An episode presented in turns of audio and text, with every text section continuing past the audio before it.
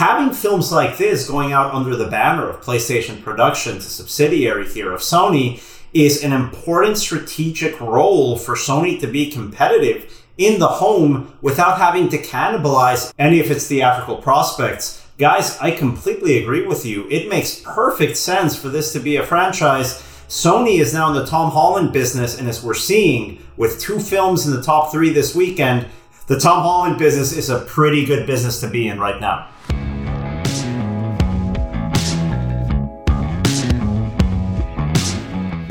This is the Box Office Podcast. I am Daniel Loria, the editorial director of Box Office Pro, the only publication in North America exclusively focused on covering theatrical exhibition. Joined once again by Rebecca Pahle, deputy editor of Box Office Pro, and Sean Robbins, our chief analyst here at Box Office Pro. Another busy weekend at the box office with a special overperformer, Uncharted, opening to over $40 million here in North America. We'll be going into detail on that shortly. But to start off, Sean, Rebecca, it was a holiday weekend here in the United States, President's Day weekend. Did you guys get to catch anything at the movies? Yeah, this was for me, I think, the first time in a very long time I was actually able to go see two movies in a theater within a few days of each other. So I, we finally caught up on Belfast, which absolutely adored and loved, and am now hardcore rooting for it at the Oscars, among other movies. And then also Dog, which also really loved, and not going to talk about how emotional that movie can be for anybody who loves animals, but it is well worth the watch. And I would say the same for Belfast. I get teary eyed whenever I see Channing Tatum on screen. That's yeah. what how emotional I would get. He's honestly a big part of it too. I mean, he does a great job in that movie. I mean, Sean, where, whereas you saw Oscar frontrunner Belfast, I got out to see the immersive seating version of Roland Emmerich's Moonfall. Oh, snap! Which brand of uh, immersive seating did you get to experience in it? That was 4DX at the Regal in Times Square. And, you know, it was actually the last movie I saw in 4DX was Geostorm. So I think I've hit upon my perfect kind of intersection. For me, disaster movies are the best uh, best genre to see in 4DX. I had a I had a really good time with it, honestly. Those disaster movies seem so fun to watch with an immersive experience like motion seating. Yeah, I'm looking forward to my next immersive seating trip to the movies. Horror is another genre that I enjoy seeing in, in that format. But before we get too deep into our future movie watching plans, Let's start off with a quick recap of some earnings reports, Rebecca, that we got over last week. We have Cineplex, the leading circuit over in Canada, reporting its Q4 figures. Yeah, and I think as regards Cineplex, there's no need to beat the dead horse that we've uh, spoken about for weeks on this podcast that, that everyone's aware of, notably the pretty dire negative situation that occurred in Canada over the last few weeks of 2021 with the surge in Omicron, leading to key markets in Canada having to shut down their cinemas right as Spider Man No Way Home was coming out. So we don't need to belabor that point. I'm going to focus here on the, the positive that came out from this Cineplex earnings report, namely that even with those closures, Q4 2021 did prove the highest earning quarter for Cineplex since the onset of the pandemic despite closures in key markets. Taking the year of 2021 as a whole, box office revenues were just shy of 80% higher than they were in 2020. And if you just look at the final quarter of the year, Cineplex earnings were just around 70% of what they were in 2019 pre-pandemic. Oh, really? So it was, it was actually quite close, even despite those closures. You, you have to think closures. Spider-Man probably pay, played a big role. Of course, you have Venom there in the month of October. But those closures really, I think, stood in the way of having a, an important benchmark. But it does speak to some very positive momentum here. And the second largest circuit in Canada, Landmark Cinemas, actually owned by Kinepolis, the Belgian based multinational circuit, they actually reported their annual earnings for the whole global circuit. Kinepolis actually receiving 17.2 million visitors in 2021. That's a 42% increase compared to 2020 in admissions. When it comes to revenue, concession sales helped here a 51% revenue bump in 21 over 2020. We're still a little bit off of those pre-pandemic figures, uh, like you mentioned with Cineplex in Canada, Rebecca, with the Kinepolis circuit across all its territories down 33.7% in the second half of 2021 when compared to the same period in 2019. We're still around 33% behind that pre-pandemic pace. So a big circuit in, present in a lot of countries like Kinepolis, they're still down about a third of what they were in 2019. Still not where we want to be, but an important step forward. Is something that Ellis Jacobs spoke of in this quarterly earnings report from Cineplex, and something I would imagine the leadership at Kinepolis also believes in is that yes, numbers are not where we would hope they would be right now. That's because of the Omicron surge. But barring another surge in the COVID pandemic, we're really slated to have a, a solid year with a lot of great films coming up that should be able to draw audiences in. To that end, though, Sean, we have seen some shifts in release date over the next coming months. Nothing hugely awful. So yeah, thankfully we didn't have any major changes this week. It's more of a pre-spring cleaning, I think, particularly on on Sony and STX's end. From Sony, we saw the sci-fi film starring Adam Driver called 65, delayed a full year from April 29th of this year to April 14th of next year. Also, Sony moved the Whitney Houston biopic I Want to Dance with Somebody by two days, essentially from December 23rd to December 21st later this year. Certainly positioned, I think, for award season and for the holiday season crowd. And then also their comedy Oh Hell No, which was originally slated to come out this summer, is now off the schedule for now. Also saw STX take off one of its upcoming titles, Guy Ritchie's Operation Fortune, which was slated to open March 18th. It's now undated. And they have also sold the contractor to Paramount and Showtime, which had been dated for April 1st. I don't think we have any confirmation on what Paramount plans to do with that, but it is still assumed to be a hybrid release that includes theatrical and a streaming launch. Those are some curious changes when they relate to the mid range titles that you mentioned, Sean. Oh Hell No, a comedy. Uh, the Guy Ritchie movie and The Contractor from STX, both mid range titles these are movies that we've been seeing a little bit less in movie theaters. A bit of a concern here is we have this model where we have huge movies that are coming out every six to eight weeks, like Spider Man, like the Batman. But in the interim, it's been a little bit rough going. How do you think this plays into the coming months? Yeah, essentially, it extends this in between period of a lot of releases late last fall and holiday leading up to this current summer. And there had been some hopes that the Batman would really be the official kickstart to a strong spring. I think it still will be, but March will still be very slow. April still looks pretty packed. We have Sonic and we have the Fantastic Beasts sequel. Also, The Lost City with Channing Tatum and Sandra Bullock opens in late March. That could be a fair player. So, really, all of this to me looks like the summer schedule is still so packed that I don't think there's too much to worry about.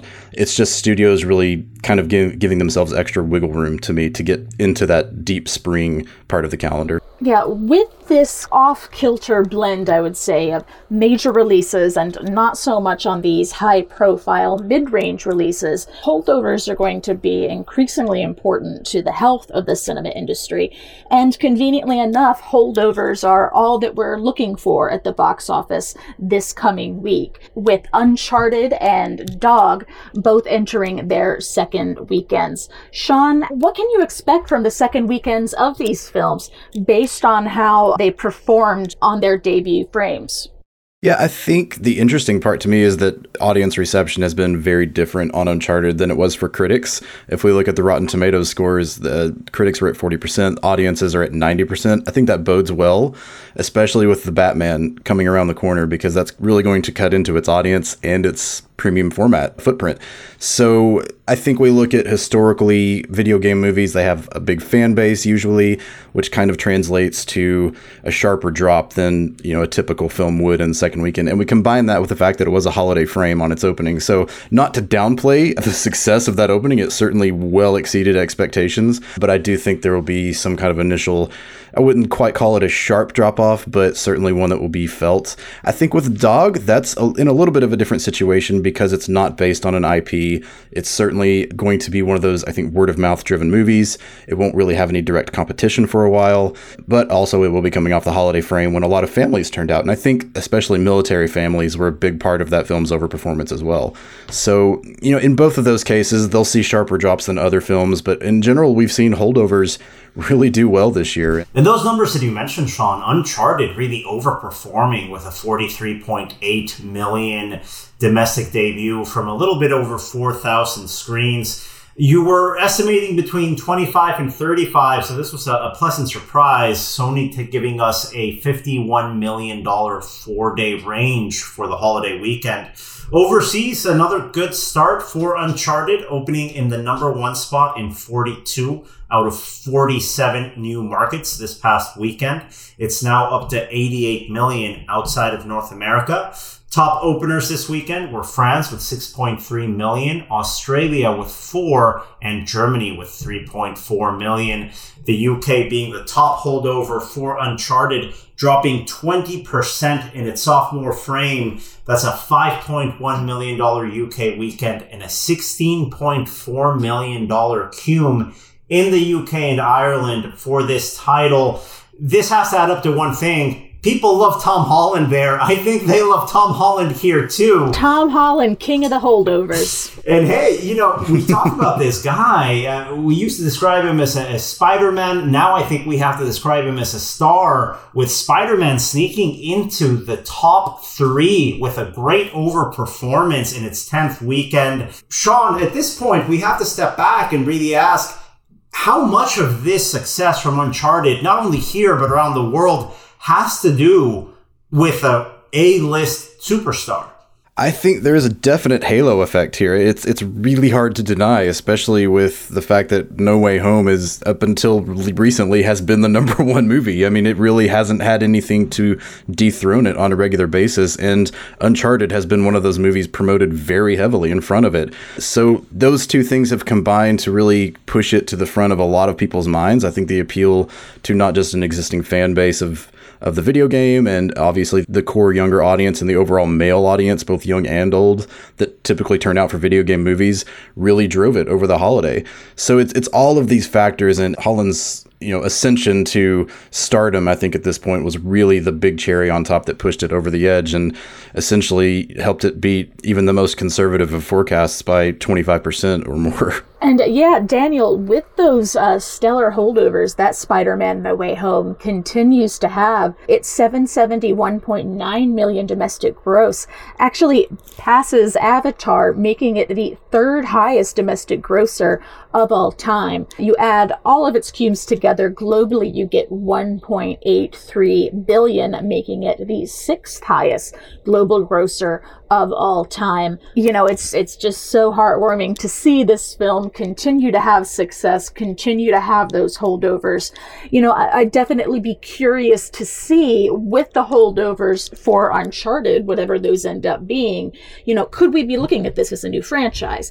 My understanding of the source material is that the character played by Tom Holland is is traditionally, you know, in in the games he's older. This is seen not as a prequel, but kind of almost as a prequel, younger versions of these characters whom fan who fans know when they're a little bit further along in their uh, grand globe hopping, adventuring Indiana Jones type careers. So, I mean, I, I, gotta imagine that this one continues to hold well. Uh, that Sony is uh, is is still raring to go with sequels. Yeah, I absolutely agree. I think Sony is is one of those studios that has now been at the forefront. They have a great relationship with him established, and this is a brand, this is an IP that's that's really ripe for developing even further based on all of these video games and all of the story storylines and characters that they can dive into. So even at this point, I'm not even sure if we have to see the holdovers. I, I have a feeling Sony is already thinking franchise here, but uh, there, it's a very safe bet in my opinion. We'll we'll see a sequel we, at some point. We might be seeing an announcement by the time this episode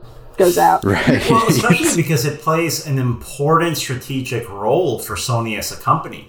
Now, we've talked a lot about big studios launching their own streaming platforms to compete with Netflix in the home entertainment space. Sony doesn't have a streaming platform, but they are one of the global leaders in home entertainment, period, with their PlayStation platforms in the video game world. Having films like this going out under the banner of PlayStation Productions, a subsidiary here of Sony, is an important strategic role for Sony to be competitive in the home without having to cannibalize any of its theatrical prospects. Guys, I completely agree with you. It makes perfect sense for this to be a franchise. Sony is now in the Tom Holland business, and as we're seeing with two films in the top three this weekend, the Tom Holland business is a pretty good business to be in right now. And you know, if we're talking stars who have a history in, in dance, who come from the world of dance, as Tom Holland does, of course, then you also have uh, have Channing Tatum. I never really uh, associated the two together in that way, but they are both dancers turned actors. That Channing Tatum effect continues to be strong, with Dog debuting to 14.9 million domestic over the three-day weekend on around 3,600 screens. The audience is majority female, 54%. You know, we love us some uh, some Channing Tatum. 73% of the opening weekend audience was over 25 years of age, 53% over 35, 37% over 45 of age, 37% over 45 years of age. But it's fantastic to see these older audiences, as you mentioned, Rebecca. When was the last time we said that a movie opened and three quarters of its audience was over 25 years of age? That's a great stat. Sean, what are your initial takeaways from this uh, film that made most of its money outside of the LA, New York hub that we usually talk about when it comes to box office? Yeah, this is, you know, potentially one of those movies we'll look back on and, and see as a turning point because we're just one week off of talking about Death on the Nile opening close to expectations, quote unquote, but those expectations were way off of the prior film. And that was a movie driven by adult female audiences. Same for West Side Story two months ago. For Channing Tatum and a dog movie, literally, to come out and do this, be driven by women over 35, essentially, that's a great sign as we go into the spring. And we look forward to movies like the Downton Abbey sequel in May other titles like Elvis in the summer. These are the movies that will maybe court some of those audiences. Now, I think Dog also benefited from some of that family appeal and, and Tatum's comedic chops from the Jump Street and Magic Mike films, some military family audience. But overall, just to see these numbers from that audience segment is really, really encouraging. And those two films, Dog and Uncharted, are going to really be leading the market with no significant new opener coming out. We do have the limited release of Cyrano. That's going to be more of a specialty play, one that starts a slow expansion in the coming weeks. I have to interject here, Daniel. I have to urge anyone listening to this podcast to see Cyrano. It is really good, and I worry about it getting buried, but it is an excellent film. An excellent film. I'm gonna I'm gonna be the advocate here for this one. I'm telling you, I already have my tickets. That's a it's a movie date with my wife. You've got the National doing the music. We're in. We're huge fans of that band, and the movie looks good. Uh, you know, we're excited to see that. Also on limited release here, guys not really coming out, but I think for many people, really being the first time they can see this movie in a theater is Coda from Apple. Fresh off of its Best Picture Academy Award nomination, this movie broke the Sundance sales records last year, but Apple completely forgot about it when it came to its initial theatrical run in August. The streamer is now re releasing the film in theaters this weekend for free with open captions at select cinemas around the country. My big question here is it sounds like a great press release. I'm not sure what that theatrical re release is going to look like. Sean, do you have any indications of what's going to happen with this title? Not a significant number. I think this is one of those weekends we essentially have four movies. We have Coda, we have Cyrano, and then we also have the Studio 666 from the Foo Fighters and the Godfather 50th anniversary movie in Dolby. These are four movies that are essentially taking advantage of that last weekend when no major openers come out. I could see them all vying for a spot in the top 10 and, and two or three may sneak in there. But I think these are the types of films we're still really kind of trying to learn how they play out in this new pandemic era of movie going. And unfortunately, we won't be getting any indication of the performance of Coda since it is being distributed by Apple. one of the players that doesn't provide any insights as to how these films perform theatrically. For that matter, they don't really provide any insights on how they perform at home either. But it's an important film. It's looking to sneak into the cultural conversation let's see how Apple handles its first Best Picture nominee here in theaters. Looking forward beyond this weekend, guys, of course, we've got the release on March 4th of The Batman from Warner Brothers, the next big, big, big movie that I think a lot of us are looking forward to talking about. That's a tease for everyone listening, tune in next week when we will all be coming back and giving you the latest details and forecasts of the Batman's opening weekend.